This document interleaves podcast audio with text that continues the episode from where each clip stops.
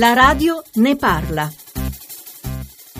Sono Paolo, eh, chiamo dalla provincia di Varese, da Samanate e volevo parlare del problema degli asili nido delle scuole materne. Il grosso problema è che i figli si vedono di meno, sono delegati all'educazione ad altri e se a fronte di uno stipendio da impiegato si può arrivare a prendere dagli 800 ai 1100 euro e se ne spendono 600-700 per il mantenimento al nido, fatti due conti forse non è poi così sostenibile fare l'operazione.